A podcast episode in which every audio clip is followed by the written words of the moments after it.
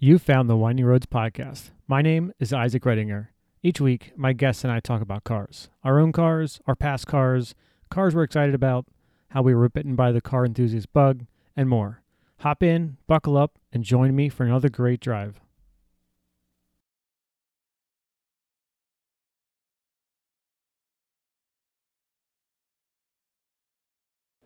Happy Monday, everyone. Welcome back. I have Emerson back. It's been a few months since you've been on, but I'm glad to have you back and talk some cars and um, looking forward to getting the chat started. How have you been? Oh, great. Yeah. Yeah. Thanks, Isaac. Yeah, it's good to be back. Um, great. Yeah, things are going really well. Busy fall. Lots of uh, car, car shows, events, track days, stuff going on. And uh, yeah, I've been really busy, but it's going well. Yeah. I am um, following along with, with your Instagram and everything.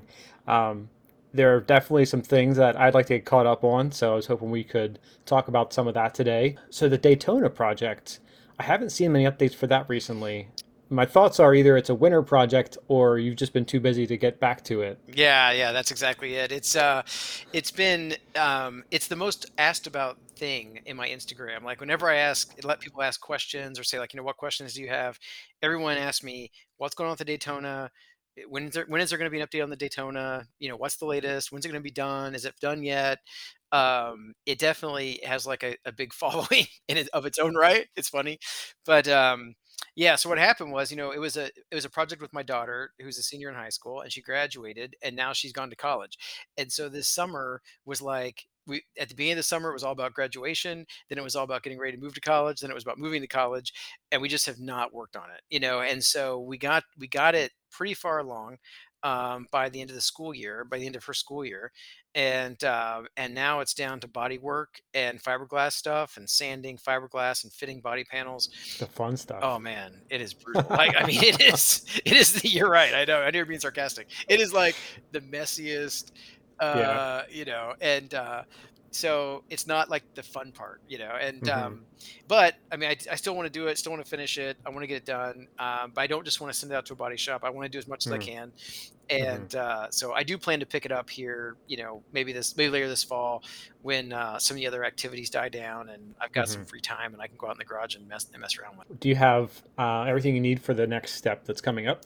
Yeah, yeah. So we've got everything we need. Uh, it, you know, it's amazing. I mean, the thing came with uh, the kit came with 56 boxes of parts. It literally came 99% of what we needed came it, with the kit on day one. So it, mm-hmm. and, and, it filled the garage. So we basically have everything out there. I have some boxes I've never opened that have like interior carpeting in them. Um, I've got a hatchback glass panel in a box. I've never opened it or even looked at it, so I'm interested. It's been like two years now. I'm interested. Hopefully, it's not cracked. Um, yeah. But uh, so yeah, we've got everything we need to, to do it and uh, some of the panels, are like the hood panel, is so large. I almost need three people to lift it on and off while we sand it and fit it and hold it in place mm-hmm. while we do things to it. So that makes it back it and forth. Yeah, the back and forth. So that makes it tough because mm-hmm. it's like I can't by myself. I can't just go out and do the hood. I need yeah. to like plan for it and have a couple people here and, and all that jazz. But uh, and then in terms of like the painting and stuff, I talked to this guy that's a, a, a like a factory five. He's well known on the forums.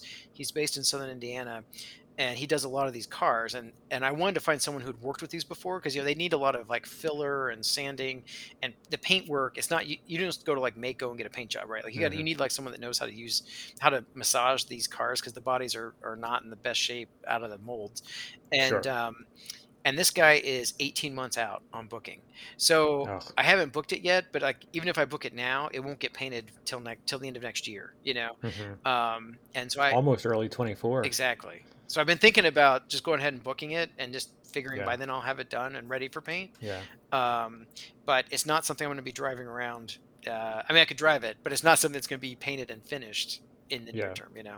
Yeah. Yeah. It might almost be worth booking your slot and then waiting, like being able to get to where you can send it to him, and like, and then instead of being everything ready and then you get the slot and then you still have to wait another year and a half. Mm-hmm yeah. Yeah, that's what I was thinking. Yeah, maybe I should go ahead and, and lock it up, you know, just so I already have that spot locked and just plan mm-hmm. on being done by then.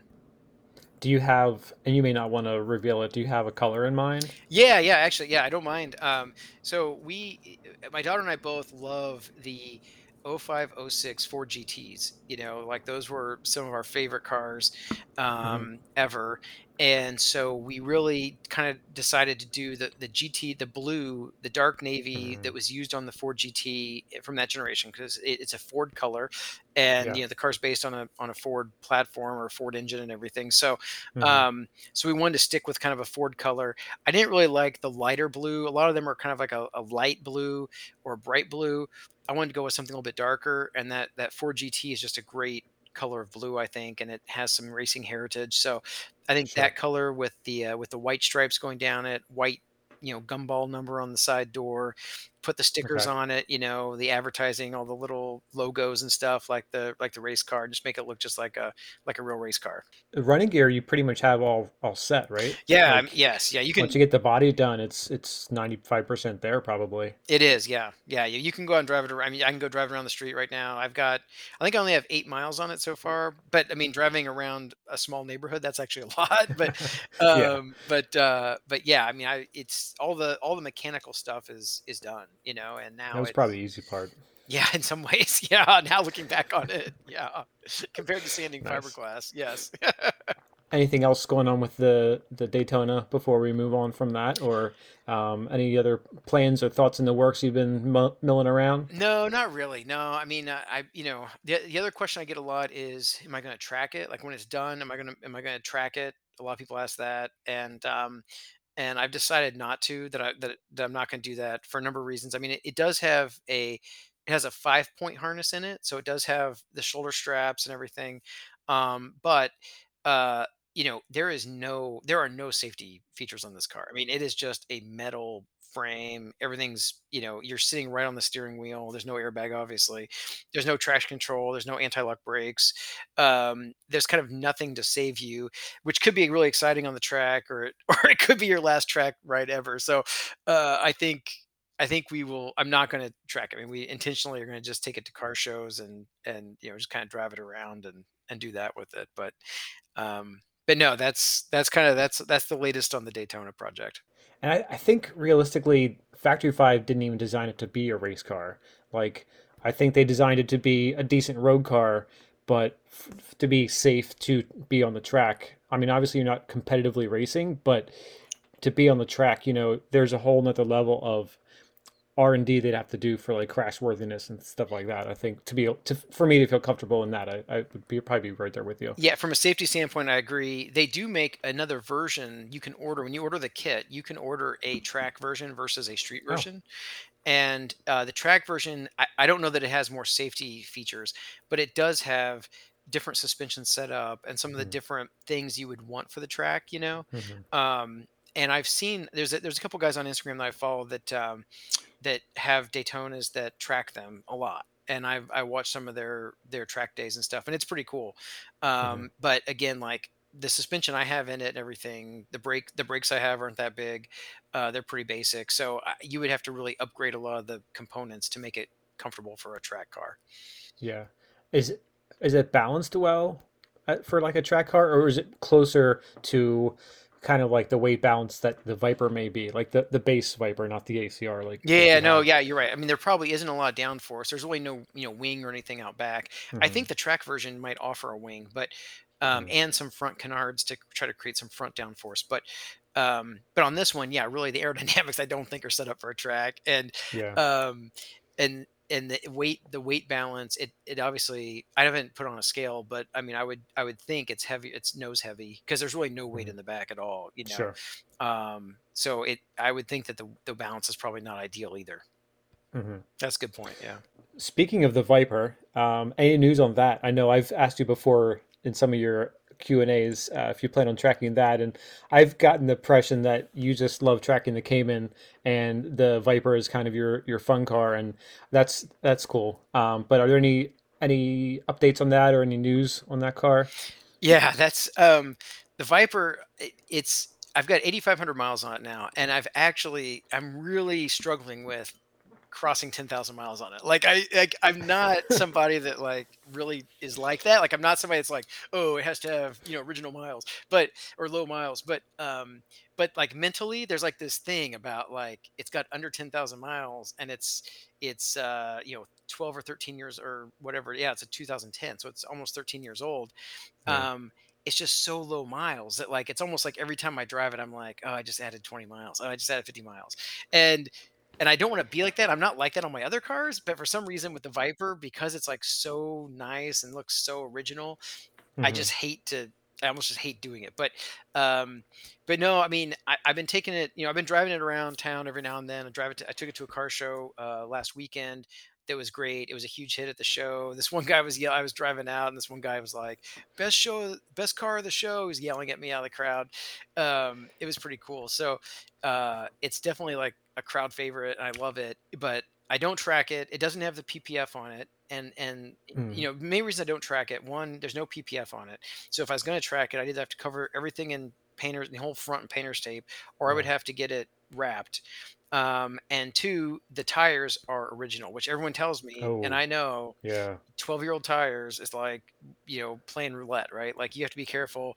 And, uh, and Well, and it's one thing if you're just cars cars and copying the car, you know, or yeah, it's like a date night car where you're like, you know, 35, 40 miles an hour through through downtown or whatever, you know, tracking on 10, 12 year old tires is a whole nother story. oh, absolutely. Yeah. And most clubs Yeah, won't let you do it. I mean, at most it's clubs, true.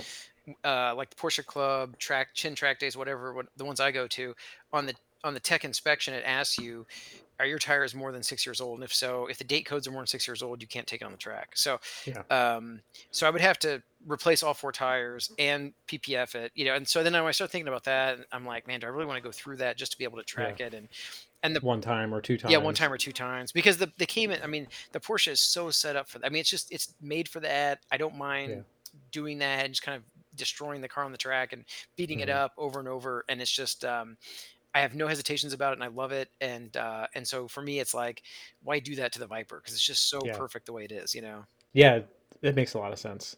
I just enjoy looking at it. Like the the the I, I- Vipers have never really been high on my list of like eye candy cars, but that snakeskin green, I don't know what it is. It just I've come to enjoy colors more and it just it just stands out. Like it's not another like the fad right now is like I call it primer gray. Like all the cars yeah. that are like like for example Audis, you got Nardo gray, you got Mhm, Quantum gray. You know Toyota has the tarmac. You know it's all. mhm. I just like.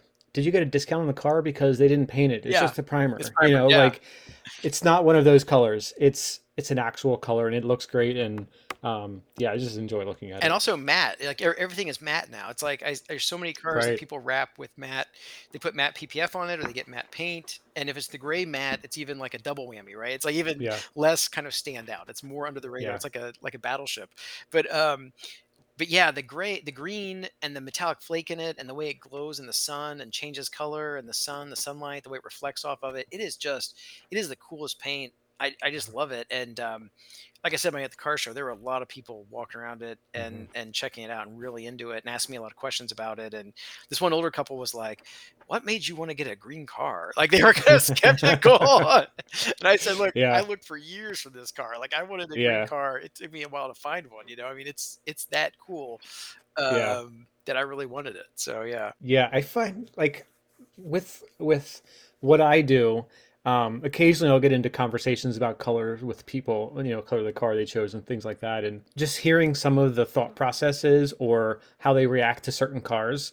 Like I don't know if you've seen any of the newer Audis. Um, there's a color called Turbo Blue hmm that is really bright blue, and I love it. But you know, the one my one coworker calls it Smurf Oh yeah. color, you know. hmm Um, and like there are people when we had three or four of them in our loaner fleet, they would say, "You're not really going to give me that car, are you?" Yeah. Or they're like, "Oh, that's awesome! You know, it's a fun color and stuff." And um, I used to kind of joke about it, like, "Hey, you're not going to lose it in the parking lot," you know. yeah. Um, but the amount of times people like to get white or black or silver because it's not standouty, and I don't know why that's a thing. Like, why are people against that? But I guess it's also mentality of anything. You know, everybody's got their opinion about it. Yeah, right. Yeah, yeah. Like, do you, uh, do are you trying to stand out? Are you trying to send a message? Is it is it just something you like, or is it is there Yeah. something more? I mean, you know, I just really like the uh the color on that kind of car. I like Mm. that that sort of color. Although I will say, probably my second favorite color of that generation of Viper is the white with the black and the red driver stripe. Like that combo to me is like beautiful on that car. It's got the the black down the center, a red stripe going on, and the rest of it's white. And Hmm. um, I think that's one of the best looking ones. So I'm not like it. I'm not against white cars or you know whatever, but uh, but I have hmm to see it, you know. But but I do like stuff that's unique and and different. And I like like when I went to the uh, like when I have the Porsche, yeah, like when I went to that Porsche uh, thing. I mean, I think there were three. You know, there were probably 120 uh, or 150 GT Porsche GT cars that day on the track. I think there were hmm three or four racing yellow ones. You know, Yeah. so to have like have that sort of like you said, like you know, you kind of see it, it stands out in the parking lot. You can you know whose car it is. You can know it's your car. Um, I like that sort of sort of different thing. You know. Yeah, for sure. Um, speaking of Indy, uh, I did follow along with that a little bit while you were there the other weekend.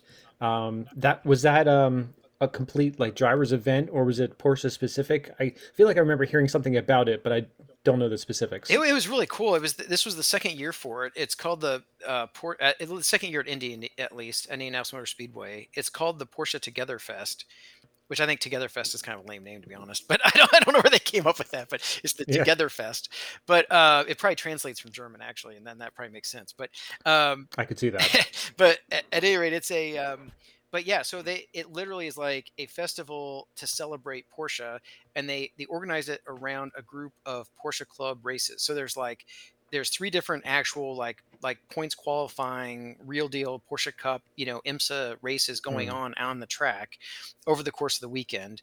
Um, three different classes of cars, and then there's um, and then what they do around that they put car shows, car clinics, tech clinics. They've got uh, kit things for kids to do like RC remote control car races. Um, they've got car shows, uh, and then um, this year they had this. Uh, this special thing for the because it was the 50th anniversary of the RS, the 911 mm, RS.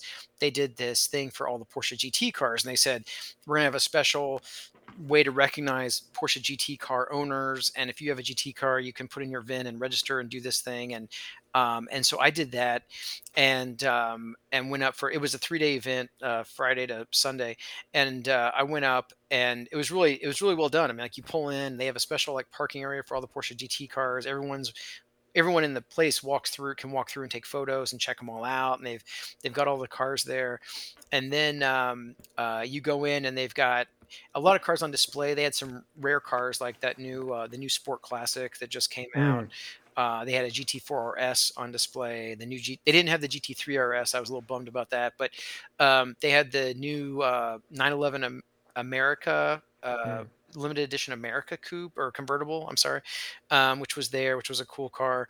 So they had some like official Porsche cars that they brought. Then they had um, then there's the cars that were there that people brought. Like there were a couple 918s there. There's a Carrera GT there. There were the GT2s. There were all the generations of GT2s. Like I saw a 996 GT2, 997 GT2, uh, 991 GT2 RS. Um, and then tons of GT3s. There's the new ones. Uh, a lot of paint to sample cars. I mean, it's just a really cool. I, I mean, I saw everything was like Porsche. And then then you mm, the neat the neat thing too is that with the uh, with the racing, all of the pits are like open. Like you can just walk up to the garages. A lot of the guys, if you want to take pictures, they'll let you come into their garages and take photos. And these are like real IMSA cars that are actually racing for money and points. yeah. Um, and uh, and they're just so it's so friendly and open, and everyone's you know talking to you and like uh, Jeff Gordon. I don't know if you saw, but like Evernham, Ray Evernham had a car uh, entered with Jeff Gordon, uh, a Porsche 911 GT3 in one of the race series, and uh, it was the first time Jeff Gordon had raced in like 10 years, Mm, and um, he was there at the track, and he was like walking around talking to people, uh, taking selfies, answering questions about the cars. Just really nice guy, and the access was just like so cool, you know, because it's not like being at some huge event, even though it really is like a big deal. And and mhm. um, and the racing was great. I mean, the, the on track racing was good. Uh, part of it was in the rain, and and they had their rain tires on, and water was flying everywhere. And I mean, it was uh, it was just a cool, really cool event. Well done. You did not get track time at that at that event, right? Oh yeah, so on the Just kind of like a cruise yeah, or so on the track time, what they did was they actually had a like a driver ed event where you could sign up and they they allowed uh, GT cars to do an actual uh, like a track day, like what I do when I go to the track. uh, hmm and they they wove that in. So like they'd have like a race, and then they'd have like a thirty minute driver session, then they do like another race, and then have some other you know whatever. Um, but it was limited to the first forty cars to sign up, and so I missed it. You know, I couldn't sign up Mm, in time, um, and and so I missed that part. Then for all the GT cars that were there, separately from that, they had a they had parade laps and a photo shoot where they're going to let all the cars go on track at once and take photos, which was cool. And, and you may have seen the drone footage and stuff. They had like a drone flying up and down the, the front stretch, but they had like 150 Porsche GT cars lined up on the on the grid at, at Indianapolis, and they had drones flying overhead taking video and it was in photos, and it was really cool. Um, and I was in that out on the track. Um, then they said we're going to let you take some laps around the track. So I thought at, at highway speeds, but I was still I was hmm like, oh, that's cool. You know, that'll be fun. But the problem is when you have 150 cars, by the time like as they start letting cars go, like the cars are already coming back around when I'm starting to go, right? So then it just hmm became this like extremely slow train of stop Yeah. and go and 10 miles an hour and and then we so we ended up making like two laps at like bumper to bumper and then they had us come off the track and go back to the parking lot. So like that part was not as cool, but uh but to be part of it was like they said it was going to be the largest gathering of GT cars in history. I don't know if that's true, but um, but it was pretty cool to be part of it. Yeah, it looked like a lot of fun from the photos I saw. You've never um, done a track day at that track, correct? I actually did. I did. Oh, you Yeah. I actually Okay. did. Um, before Penske bought the track. Um, so P- Penske bought it like two years ago, or maybe a year and a half ago. But a couple years ago, um, maybe it was like 2018. Um, they they had a track day at Indy. Uh, the Mid Ohio Porsche Club was had a had a weekend there, Okay. um, and you could go do a normal track day where they had they had rented out the track. And I went then and I took my my '06 Cayman S, uh, the silver one, um, and I did a track day there in it, and it was like really cool. I mean, it was really cool Mm, to be able to pull through gasoline where it says gasoline alley, you know, and all the Indy hmm cars go, and you drive your car through there, and you drive out onto the Indy 500 track. I mean, like, and since I grew up in Surreal. Indiana, I mean, yeah, that was like a, a dream, you know, for me. So, Yeah. um, so I did, I did it for a weekend. Weather was perfect that weekend. I mean, that was a, it was an awesome weekend, and um, I had a lot of track time, and it was a cool track. I've heard people dog the track because it's a very flat track, Mm, and so it it does have some cool. Uh, like um, S curves and stuff, you know, and some back hmm to backs, uh, you know, curves and things. But uh, and and part of it goes onto the banking. Like you go out on the in one of the turns, you actually get to go up onto the banking, and then you come back down into the infield, and then you go back out on the front stretch. So there are some cool parts of it, but it is a pretty flat track. It, it's not the most exciting track, but the the history of it is like so cool that I I would do it again if I could, um, Yeah. just for the experience. As tracks go, for the listeners, when you're saying flat, there's like no elevation change, with the exception of the banking, uh, which is fairly low for as far as banking is hmm concerned. Um, not that it's very much similar, but I've r- played it a couple times on on racing games, and it's it's a pretty technical track. Like if you get the line wrong, you're you're off in the grass. hmm Like there, and because there's not any elevation change or even some banking inside of the infield, like you don't have centrifugal force working with you. Like if you make a mistake, you're you pay for it. Yeah. No, that's a that's a great point. Yes, and and it, when everything's so flat, it's sometimes it's hard to see what's coming up because you don't see Mm, like up the hill and and and and see things ahead of you. Like you're sometimes it tracks like when you're coming down a hill and you can see a lot of the track ahead of you kind of laid out. You hmm know, um, like there's parts of VIR that are that way, uh, or going up like the S's. You can see a VIR. You can see the elevation as it goes up through the S's. As you go into them, you can see ahead of you. On Indy, everything is super flat, so it's like it's like you can see right in front of you, and then you're trying to see where the track is going, and um, and and that can be tough. And I've also heard it's really tough on tires. I didn't have a problem mm, with my tires, but people have told me that it tears up a lot of tires. I, don't know either it's the surface or the or the, the the way that it turns without any banking that you have to use a hmm lot of tire. But Right. um, but yeah, yeah, it's a it's a different track. I mean, it's different than a lot of the other tracks I've I've gone to. That's for sure. I feel like uh, Pocono would probably be very similar. hmm Like that's fairly close to me, and they will do some various track days. They have four or five infield layouts, but like they they're all they don't look like they'd be very exciting hmm from a from a driving perspective. Like the one is really basic, like it's turn three, and you do like two S's on the in, inside. Um, the one looks fairly technical, but I think it's another situation where it's it's also a flat elevationless track. hmm and so you're pretty much just it's just access roads that you're driving on. Yeah. So while there may be a few technical challenges in there, I think it makes for a better when you do like the the car rental experiences where you like get into the supercar for two or three hours. I think it'd be it's better for that than actually kind of the stuff you do where you That makes actually sense. Take your own car and stuff. That that makes sense. Have you have you tracked your Cayman? No, not yet. I um I don't know if I'm hesitant or if life has just gotten in the Mhm. way, but um like this year I wanted to say I've been driving it for almost 2 years and I feel like the kinks quote have been worked out from it sitting for for or not being driven a lot for most of its life because like last year I had the water pump go, I had the power steering pump which I knew needed to be replaced uh, and things like that.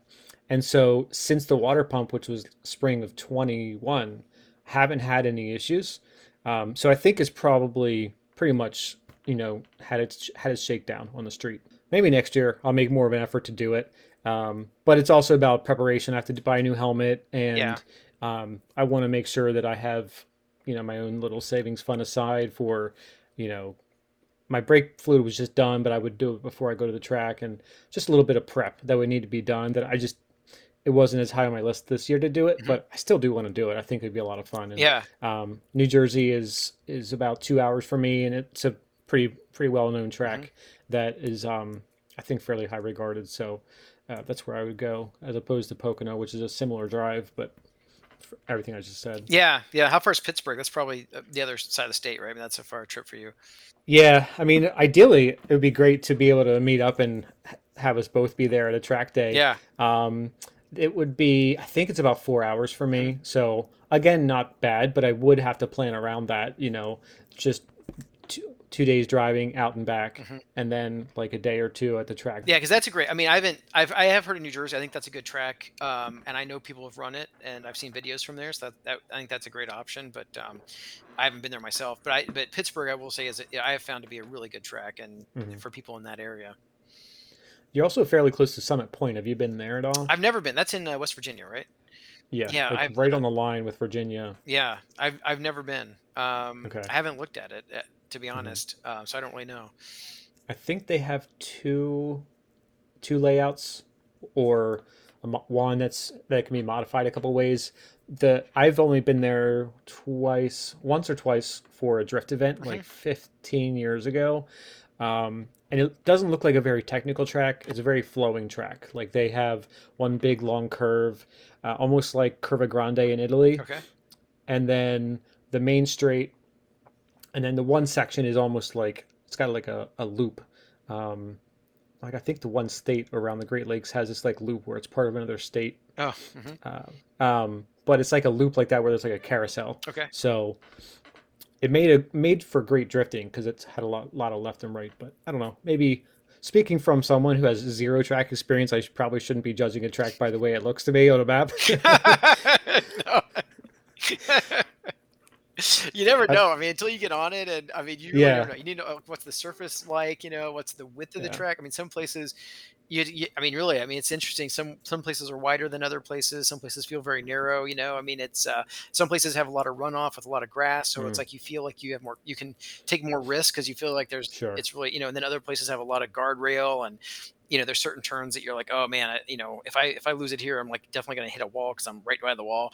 So yeah, you, you don't really know until you're like on the track, like how how great it is or isn't. I don't think. Yeah, I kind of feel like a like a you know a Monday morning uh, bench racer trying to you know talk about things I have nothing no experience with. Love the show and want to help it grow? Now you can. Head over to patreon.com slash winding roads podcast. You'll find posts with show updates as well as be able to select your support tier. With three tiers to choose from, you can simply support the show, get a shout out, or even make a special request and join me for a drive in our own cars. I appreciate your support. It truly means a lot and will go a long way to helping deliver a better show for you. Speaking of racing, I know you watch a little bit of Formula One. How closely do you follow that? Is it pretty regular, or just kind of whenever you can catch one? It's it's funny. Uh, it's funny my my interest in Formula One because um, I was thinking about this earlier today. Uh, I I never used to watch Formula One until about two years ago, maybe even yeah, I guess like two years ago I started watching it. Um, and I never really followed it. And I, I always watched NASCAR. Like I watched NASCAR in the 90s, which I think was like the heyday of NASCAR in my mind. hmm Um, Yeah. maybe the 70s was, but I, but I wasn't watching then. But maybe in the, I think the 90s for me, that was like the heyday of NASCAR. Um, and uh, but then it like just got boring, you know. And I used to watch Indy because I grew up in Indiana, and you know, Indy 500 is such a big deal, and I went to a lot of Indy 500 races and stuff, and uh, as a spectator, and and so I used to watch Indy as well. Um, but again, like the oval racing just isn't that exciting. So then Mm. all these people were telling me about Formula One and about uh, the show Drive to Survive on Netflix, and like, oh, you should watch it. And um, and so uh, I started watching. Just I didn't start watching the show, but I started watching Formula One racing, and I hmm was like, oh, this is pretty, you know, interesting and uh, pretty exciting. Racing the tracks are beautiful. I like the tra- the tracks are similar to the tracks I drive in terms of Mm. you know, uh, being road courses with technical layout and things like that. And so I was like, yeah, I'm really actually, this is really interesting. And then um, uh, I started watching Drive to Survive on Netflix, and then I was, then I was like, oh, this is actually interesting. The stories behind some of these drivers, like, you know, I didn't appreciate that, like, some of these drivers, like, you know, their parents slept in a van at go kart tracks so that they could learn how to drive go karts and race them when they were eight years old. And then there's Yeah. other drivers who the, the dad is like a billionaire and just bought a team so his son could drive. And he hmm literally, like, no one knows if he's really that good or not. It doesn't, you know, it doesn't even really matter, right? I mean, he's like, his dad's just buying him a ticket. So you start hearing these backstories and you're like, wow, this is actually really interesting. Some of the dynamics going on in some of these races and the personalities and stuff. And I think I think the appeal for Formula One, the appeal of Formula One, in addition to the tracks and it being international and going between different countries, which is really cool. I think the appeal is the races are shorter and there's fewer drivers and fewer teams. And so you can actually know like Mm. almost everyone there. Like, you know, you can know who the crew chief is of of Red Bull, you know, and all the names of all hmm the guys and everything, right? And when you look at like when I look at like a NASCAR race, there's like 45 cars in a race, you know, and and Yeah. F F1 has like 19 or 20, right? Or whatever it is, hmm 20. So um it's just it's it's crazy, you know, you see like 40 something drivers and there's these different teams and and you know, like I don't know half the people that are racing anymore in NASCAR. And um and so I've actually now come to really appreciate Formula 1 more and I do actually watch it a lot more. I, I don't like hmm watch it every week, but if if I'm awake on a Sunday morning and it's on, I'm I'm watching it, you know, for sure. I assume you've heard the some of the rumors around Audi and Porsche. Yeah, I was really excited about that. For I mean, I heard that it, I heard that it's off. At least the Red Bull thing is off. But um, but yeah, I mean, I thought that was really cool. If, uh, if Porsche gets in it, then you can you can bet I'm gonna have my I'm gonna have all the Porsche gear on. Right, I'm gonna start like going to races. Better start drinking some Red Bull, right? Yeah. Yeah, I, it's funny because that whole story kind of flipped around. Like it was for over the summer and spring, like it was rumored that Porsche was was more gung ho about going in with uh, a team, and Audi was kind of like on the fringes, like not sure if we're going to do it or we're not going to do it. Uh, but then over the last few weeks, it's kind of reversed where Audi's like, "Yep, we've signed on it. We are going to do it. We're we'd like to buy a team by the end of the year, or you know, start merging with a team and stuff like that. And then the goal is to be in 2026. I think they want to be a full on works uh, works team. yeah. Whereas Porsche, the last couple of days, I've heard they're kind of like now pretty much saying no to it. So I wonder what happened on that side to make them, because they were never going to be the full works team. They were going to be just an engine supplier with with Red Bull. Um, and it sounded like a pretty sweetheart deal because Red Bull just invested a whole lot of money into infrastructure to their engines because they bought all the IP from Honda. hmm And so I thought that was more likely than Audi. I mean, I was very skeptical about both of them joining because it's, it's been rumored for like ever. hmm Um, but you know, there's a lot of work that went in behind the scenes to get the engine rules changed for 26. And I was just surprised that all of a sudden, I mean, there may be some details that are being worked on in the background that Porsche is not totally out of it yet, but um, it was just interesting to me how the story flipped over the last few months. Yeah, I, you know, and I'm also curious about the Porsche IPO. Like I've been following that and how that impacts things because uh, Porsche is so tied up with Audi and and Volts, or, well, the VW Group, you know, but Audi um, in particular. I mean, they have so many shared platforms and and things like Yeah. that. And so I've wondered with with them spinning off Porsche as its own kind of separate IPO, and or they're planning to do that. um, is that going to affect in any way sort of the operational behind the scenes and, and does Mm. that affect some of these partnerships that they were looking at because i could see that happening from just kind of a corporate structure standpoint you know Sure. I hadn't heard that about them being split off as a separate organization on the, I guess, publicly traded side of it anyway. Yeah, yeah, yeah, yeah, yeah, yeah, yeah. You should uh, you should check that out. It's actually interesting. They're um, the family. They had rumored about having an IPO for a long time, and then um, the family. They, the hard thing was getting the family to sign off on it, on giving up kind of their controlling ownership shares. And I guess they're going to create like a, a maybe a two class structure where the family can still have you know governance rights and control over the the the governance of the company. But but their plan is to, to spin it off as a separate publicly traded company um, on its own, and they're valuing it. They're saying it could be valued at like eighty-six billion dollars um, uh, as a standalone company, which is which is interesting. So, yeah, I've been I've been kind of watching that. I don't know that I'll buy stock in it, but I'll watch it. You know, but Mhm. um, I mean, Ferrari, you know, Maserati. It, well, Chrysler Group whoever it was that owned Ferrari at the time kind of did a similar thing with Ferrari, right? A couple years ago, and spun them off, and now they're publicly traded on you know on the stock exchange um, as a separate company. I guess that maybe they have to start selling more merch like Ferrari does. Yeah.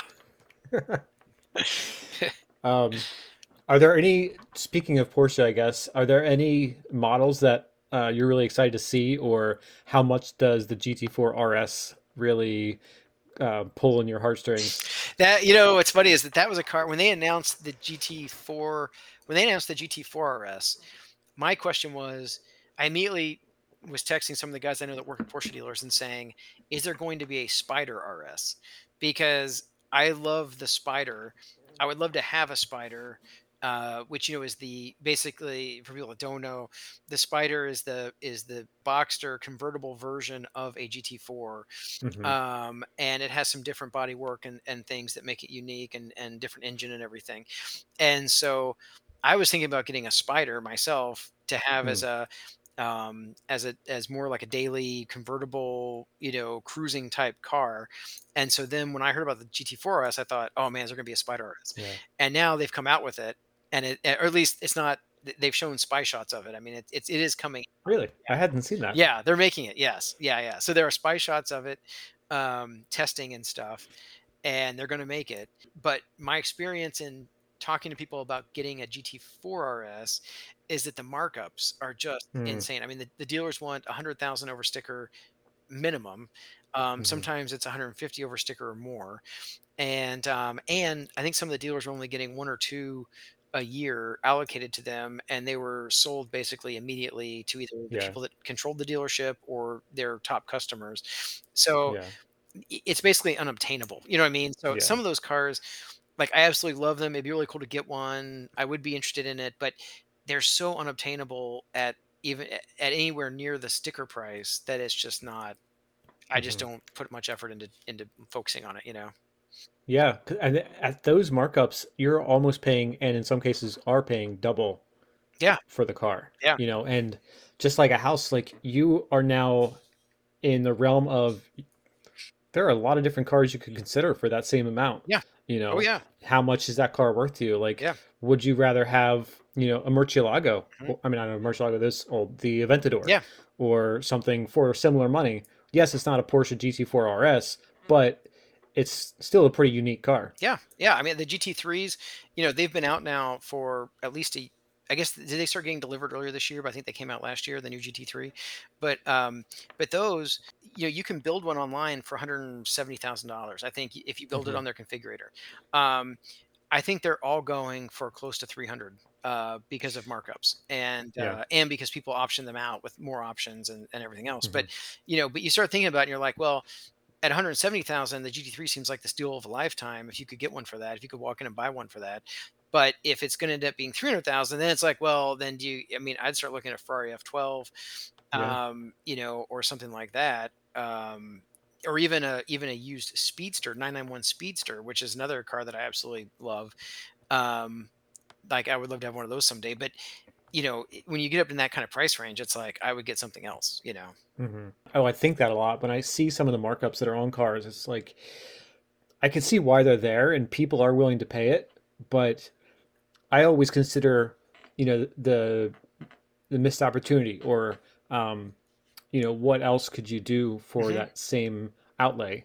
because it might be something else that's very interesting that you might be forgoing because of that. Yeah, You know, a convertible is something you don't. I don't think you have in your garage at all in your driveway. I don't. I've so I've had um like I don't have my I don't have my list handy. I've had like I don't know 40 cars in my life, and um I have only had one convertible that Hmm. entire time. I had a I had a a, a 135 uh, Dinan modified uh, BMW uh, convertible. It made like over 400 horsepower. Had the had this uh, M Sport package. It was it was a lot of fun, but the modifications on the engine made it uh, very unreliable. Like I, it would Hmm. misfire a lot. I had to keep taking it in for service. Um, and I had a lot of kind of engine issues with it. I ended up trading it in, but I I've only had I only had one convertible, and maybe it's because I have uh, two daughters and a wife, and they all have long Mm. hair, and none of them want to ride around in a convertible. So you know, totally relatable. I mean, so if no one else wants to ride with me, it's just me. So I'm like, you know, and I have like no hair, so I don't care. It's like doesn't unless I get Yeah. sunburned, I just have to put some sunscreen on my head. But, um, but so you know, I would I don't mind. I would like to have a convertible. I think it'd be great, but I'm just not. You know, and obviously, I wouldn't really want to track a convertible. Um, Hmm. a lot of places, if you track a convertible, some of the car clubs they make you wear arm braces. Um, Hmm. that that basically, if you can, Tethers. tethers your arms down. So if you can imagine Yeah. like sitting on a strap and that strap goes up and loops around your forearms and basically makes it so that your forearms can't go over your head so that if you were to roll over your arms wouldn't go flying out of the car and then get crushed, right? Yeah. Which I understand that, but at the same point, driving around with with kind of restraints on your arms to me it just seems really weird. Like I would not like that feeling. Yeah. Um and so I've just never thought about tracking a convertible and and so I, I if I got one it would have to be just maybe even like some pure luxury play like a Bentley or something that like literally all you're Mhm. going to do is just kind of cruise in it at 50 miles an hour and it doesn't matter, you know. Yeah. Yeah. Do like a Continental GTC or Yeah, a- a exactly. Ghost, like a, a Dawn, you know, oh god, yeah, like like that. that. Yeah. So we, there's a there's a detailer that um, lives and operates a couple miles away from me, and I always I see him a lot driving his. He's got a blue, a beautiful blue Huracan Roadster, oh yeah. and I I see him probably three or four times a month during the summer. Like he actually drives a car, and I actually we went to a township meeting together, and I that's when I met him, and I said, hey, I just want to say congrats for driving the car so much, you know, because most of those get stored. Um, but I say that because the one time I was coming home from work and I see this Rolls Royce convertible coming towards me, and I was like just shocked because I hadn't seen one before, and I was trying to figure out what it was, and I ended up thinking it was probably a Dawn because it wasn't the big uh, drop head, hmm Yep. the bigger one. Um, and then like as it's passing, I hear the Lamborghini go by me, which was hidden behind the Rolls Oh my Royce gosh, yeah. because he was it was it was it was a client's car and his wife was driving it back to their house and he was following closely because it's his wife and um, I think if it was a stranger he probably wouldn't have been but I was distracted by that because it was just so unique that you know you just don't see those so I yeah. think for uniqueness shape sake you should think about a Dawn Oh, for your next yeah. car You know the thing about the Dawn that I love is that I've seen one on the road. I've been around a convertible on the road and, and driven like next to one in a lane, and the wheels.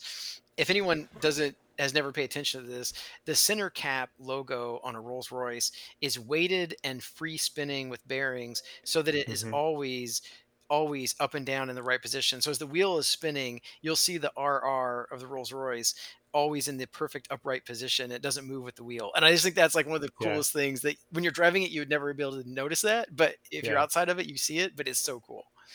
it's it's OG spinners Like, Yeah. it's spinners before it was because they've been doing that for decades right Yeah, right, right. I, I think so Yeah, or at least since they've had aluminum wheels you know maybe not when they had the wire spokes but right. Yeah, yeah. And it's those details that you that just set a car apart. Yeah, totally. What else do you have planned for the summer? What's going on with the BMW? We haven't talked about the BMW. Yeah, I mean the BMW. You know, I go back and forth on it. To be honest, I've thought about trading it. I thought about selling it. Um, I thought about putting on bring, bring a trailer. Uh, I've had it for a year, and um, just over a year. Um, I put a couple thousand miles on. I think I put three or four thousand miles on it in the last year, um, and uh, I've taken it on some trips and and driven it around on some back roads and done some fun stuff with it. But um, it is it is I still love the styling. I love the look. I love the interior. I mean, I, I love a lot of things about it. Um, what I will say is that um, the the clutch and the transmission drive me crazy.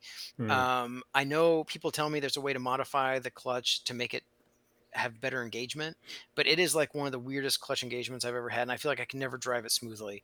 And I Mm. feel like when I try to shift really fast, it never it does not shift fast. Like you let out, and it's like almost if there's a delay because there's this like clutch delay valve thing in it built into Mm. it, um, and uh, and and so I feel like I can never drive it really confidently, at least shift it like really confidently, and um, and the suspension I've been surprised is like rock hard. I mean, it is almost as hard as the Viper ACR suspension.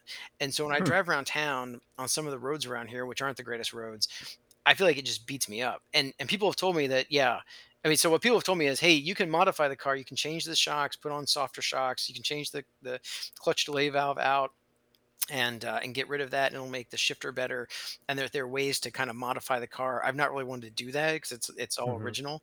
So I just haven't been driving it as much, you know. And Yeah. and I thought maybe my my my kids would drive it, and um, and they could learn the stick shift and drive it, and they haven't really had any interest in it, and so it ends up not getting driven, not getting driven that much. And I thought, you know, maybe I'll just sell it and Mhm. get something that's more of a daily driver, Yeah. easy to drive type thing, you know. And for everything you've described, how you're kind of like, yeah, on it, it's not really adding anything to your fleet that you don't already have. Um, you know, just in in driving uh, enjoyment, I guess you could say. Yeah, really. I mean, my thought was that it would be kind of an under the radar type performance car that I could Mm. drive like to work or drive around town and wouldn't be as la- I mean, it's white, you know, it's not it's Mhm. not yellow or green. It's not a scape Yeah. snakeskin Viper. so it doesn't it doesn't get the looks it doesn't get it doesn't draw the attention right you know and i feel like um and my so my thought was oh it's something i'll just drive around hop in drive to the store i can take it you know to run errands whatever it'll be a, a fun little car just kind of run around in and be under the radar now i'm like i should just get like a 718 cayman base you know Mm. and that would honestly be as much it'd be more fun and easy to drive and more livable and Mhm. and and be more comfortable and kind of serve the same purpose you know so Mhm. yeah so that's sort And of you get the nice, you could get the nice PDK and just enjoy putting around with it. yeah exactly yes i could get an auto I, yeah. Yeah. get a pdk get automatic so i go back and forth and then you know i've been i've been watching those new the new dodges that have been coming out i don't know if you saw but you know dodge announced they're going to stop making the the challenger and the charger uh, next year 2023 is the last year for the for that and the last year of the hellcat engine Mhm. and um and so as a send off they were they're releasing like seven special editions there and every week every wednesday between like two weeks ago and like november 6th they're they're releasing a new special edition every wednesday. And it's going to be offered next year. They're going to make a thousand of the special edition. It's a special send off thing for the challenger and charger. And um and there's there's some crazy thing about how you they're gonna it's gonna be first come first serve at the dealers and you got to go show up and get they won't tell you they'll tell you like the day that's shipping what dealer it's going to and then you have to go get there and get in line or whatever. It's some crazy thing but It's uh, like Willy Wonka. yeah right? Yeah it's like get the magic ticket and then you, yeah. Um so i've been like watching so i was like you know that could be really interesting because i mean those you, you know having like you know supercharged 700 horsepower 800 horsepower red eye whatever it is that would be really cool you know? Um but the ones they've released so far have been totally lame. I mean they've been like Mm. they're based on the scat pack 392 motor not the hellcat. So they've released like two or three of them already and and they are um, they're throwbacks to like prior older editions. Like the last one was the they they announced the swinger it's called the swinger package. It says Mm. swinger on the back because it's a throwback to the dart swinger from the 60s um, there was a, a super b was the one before that a, a dodge a super b which is, is again a classic you know 60s dodge. They made they're making like a they're going to make a final version next year that's that has super b on it and it's all about the super b. But but they're putting the 6.4 kind of naturally aspirated um, scat pack engine in it which is which is not a slouch but it's like not one of the pinnacle you know Yeah. if it's going to be like a send off final edition i would want like the biggest motor and all that kind of stuff so i keep Sure. watching and hoping that i'll see what comes out this wednesday but i'm hoping it's something really really epic and then maybe uh, maybe i would think about getting one of those and Okay. uh tooling around in that while you already have a Dodge, it is still kind of left field for compared to everything else you've got, you know, in your fleet. There's nothing like supercharger whine either. Right, Like, yeah, the sound cool sound. Yeah, the sound of that whine when that thing whines. Yeah, Yeah. I mean you can hear that down the street. Yeah, I love that sound that the Hellcat makes. Yeah, I remember when the um, the Terminator Mustang Cobras came out, you know, 20 years ago, Mm-hmm. and the first time I heard somebody bolt on like a smaller supercharger pulley and just made that thing howl, yeah, I was I was smitten. Uh, man, I'm like that sound is. yeah. I would. I don't know if I could ever get tired of it. Yeah. Like just just hearing it. Um, It's like a jet I- engine, like getting ready for takeoff. It's like you can hear that. It's like it's like you hear it start winding up, and it's like, oh, here we Yeah. go. Yeah, I, I think I I don't know why, but I I showed a video to my wife where one of these uh, cars with was sup- was accelerating, and she's like, "What is that noise?" I'm like, "Oh, that's the supercharger." She's like, "That's so annoying." Yeah, I'm like, I I could see that where you got there, but yeah. interesting. I didn't expect to hear you go there. I guess that would explain. I think you posted the other day about the Daytona. You mean if they made Yeah. a, a throwback Daytona uh, Charger or whatever? Yeah. Um, yeah, because like they said, you know, they're making all these like throwback to like their the most epic Dodges of the '60s is what they're doing. Hmm. Maybe they'll make a Barracuda. Like that would be really if they made a Cuda Ooh. edition, you know, like that would be that would be really cool. Um, but I yeah, I was thinking like if they did like a Superbird, like the Plymouth Superbird from the from the '60s with the big wing and the cone nose cone. If they made Mhm. something like that, I mean, that would be pretty epic as a send off. You know, I've been trying to Yeah. think like what are they going to do if they're trying to kind of recognize their pay homage to their their classic muscle cars of the '60s Yeah. Um, you know, the dart, the, the Dodge Dart Swinger was not one on my list that I thought they were going to come out with. Right.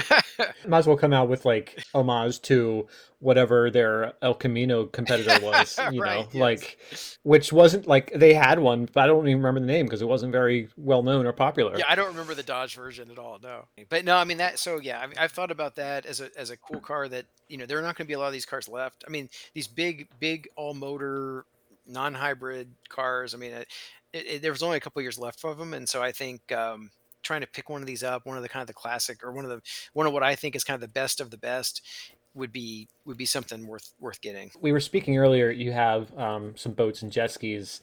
Have you always kind of had a passion for those as well, or is it something you've gotten into recently? Um, we had so it's been like I grew up going to a lake and uh and grew up around a lake. So like we've always had boats. We didn't always have Mhm. jet skis, um, but we always had boats. And um and for a while, uh my wife and I had a boat on the river, uh the Ohio River that we um that we would take out a sea ray that we would take out and uh, like sleep sleep on and, and do overnight trips to different places up and down the river and stuff and uh, we did that for a couple years and go to concerts and fireworks shows and all that and it's it Hmm. was really i mean it was a lot of fun and uh, i really Mhm. enjoyed it and um and we did have a sea doo as well then that we would take out and and ride around with it um and so yeah i've always been into kind of water you know being around water um the ohio river is Mm. not a great place to uh, you know, you don't want to spend a lot of time in the river, and so it's it's like you're out there around the water, and it's great, but it's there's also a lot of pollution and a lot of other runoff from farm fields and and industrial plants and all the waste Mhm. from Pittsburgh that comes down. So yeah, it's not it's not the greatest uh, place to like to go swimming, but um, but uh, but I do really I do enjoy it. I do enjoy being around the water. Yeah, I, I can relate to how you feel about Pittsburgh because we've got a whole river separating us from New Jersey, and um, I do what I can to stay out of New Jersey. I could totally relate. Like the amount of times I've ranted about why I hate New Jersey to my wife. I think we'll wrap it up for the night. It's been great talking. I could again still go on forever, so I'm sure um, maybe we can have you back on again. yeah, But of course. Anytime. Thanks. yeah. I I appreciate your time. Um, it's great talking to Yeah, you, and I look forward to seeing you make some progress on that Daytona again. Thanks. Yeah, and I'll be at the track uh, this weekend. I mean, by the time this comes out, I'll probably have already been at the track. But I'm going to the track this weekend, so you'll see a lot of video coming out soon. You're going to Ohio this weekend, Uh, right? Pittsburgh. Pit- yeah, that's what I meant to say. Yep, Nice. Yep. I'll be. Your third time there? Um, second time there. Second time. okay. Nice. Yep. Yeah, I'm looking forward to it. You've already got the brake split and the Cayman. Any other prep you had to do, or any maintenance that you've had to do uh, since your last one? No, nope. Just bleed the brakes, put on my track wheels, and Nice. and get ready. I've been doing uh, the trailer. The trailer. I had all that work on the trailer. Oh, that's right. The trailer. Yeah, yeah, So I think the trailer is all ready now. So I think I'm in good shape. So I think I'm ready to go. Uh, re- real quick, random question: What kind of tires do you have on that? On which on the uh, on the Cayman. oh on the, doing the trailer. I was like, I actually don't know. I don't know what I'm running. Yeah, Toyo Proxes on my trailer. um, on, the- Are they eight ply or ten ply? Like semi truck tires. Um, the the, uh, the Cayman I'm running on the track. I'm running Yokohama 8008R is what they're called, and they're an R compound. Um, and uh, some they recommend Apex Wheels recommended that tire to me for the for this setup, and uh, I've been really happy with. It. I've done I've done, had them now for two years, and um, done a lot of track events with them, and they've been holding up well, and they get good traction, and they're good. I've been running Yeah. Yokohamas on my my street tires also. I switched to Yokohama uh, Advan or Apex or whatever, and um, Okay. those have been real. I, I like those a lot too. I had the Pilot Sport Cup twos until they wore out, Mm. um, and these are a you know a cheaper alternative that seemed to have pretty good performance. And I noticed that Yokohama actually is what they were running at the IMSA race in Indianapolis that I was at last weekend. Uh, they were running Yokohamas on the on the Porsche race cars, so okay. that was cool. So I understand correctly. Are you in the same set of track tires since um, like a year or two ago Yeah. when you got the car? Yeah, not, not when I first got the car. I got the car in 19, so I've had the car for three years. Um, and Well, I should say when you switch to the Yokohamas, it's still the same set. yes, yes, Wow. yeah, yeah. I mean, so That's some good longevity. I know, I know. And so I, what I'm my curious thing is, I don't know from a temperature standpoint if they are not trash. Like they might actually be Hmm. bad. Like I might actually need to replace them just because they've had so many heat cycles through them that the Sure. rubber compound is now no good. Um, the tread though is fine. I mean, there's plenty of tread left. Uh, but yeah, I've done now. Um, I bet I've done eight or seven track events on that set of Yeah. tires. Um, and there's they still seem to be fine. But uh, my track times are I mean like my track times at Mid Ohio, I was I was within a fraction of a second of my fastest lap ever um, just you know last month. So Yeah. uh, they seem to still be hanging on there. I think as long as they don't feel like greasy and you feel safe on them, have at it. Like, yeah, Why not? I mean, they probably. I think you're right. I think they probably are heat cycled beyond where you know a competitive racer would be using them. But I think as long as they don't feel greasy and they're stable under under load, I think you're you're good. yeah, that, yeah. That's my thought. I mean, until I started losing Yeah. traction and, and sliding around a lot. You'll know when they Yeah, yeah, like, you'll know. like when they when they're done. Like I think all of a sudden you'll have a day where it's just like, man, I just can't get traction in this thing, Mhm. and I think you'll know. That's my thought. Yeah, that's what I'm thinking. All right. Speaking of traction, I'm gonna get traction off of this podcast. Like I said, I was gonna do two minutes ago. Okay, no, it's great. No, it's great talking to you, Isaac. No, thank you. Um, as a refresher, uh, you can follow Emerson at Emo's Garage on Instagram, and you also post uh, track videos Yeah, on my YouTube, as well. Yeah, Emo's Garage and at YouTube also. Yep. Nice. All right. Well, I look forward to following you and keep seeing those updates from the track weekend. And um, stay well. Great. All right. Thanks. You too, Isaac. Thanks. Thanks again for joining me. You can reach me by email at windingroadspodcast at gmail.com or on Instagram at windingroadspodcast. Stay in touch. You can always ask me a question, recommend a guest, or just tell me what's on your mind. I look forward to hearing from you. Your feedback is also always appreciated, and I would love it if you could rate and review the show on your favorite podcast app of choice. Until next time, enjoy the drive.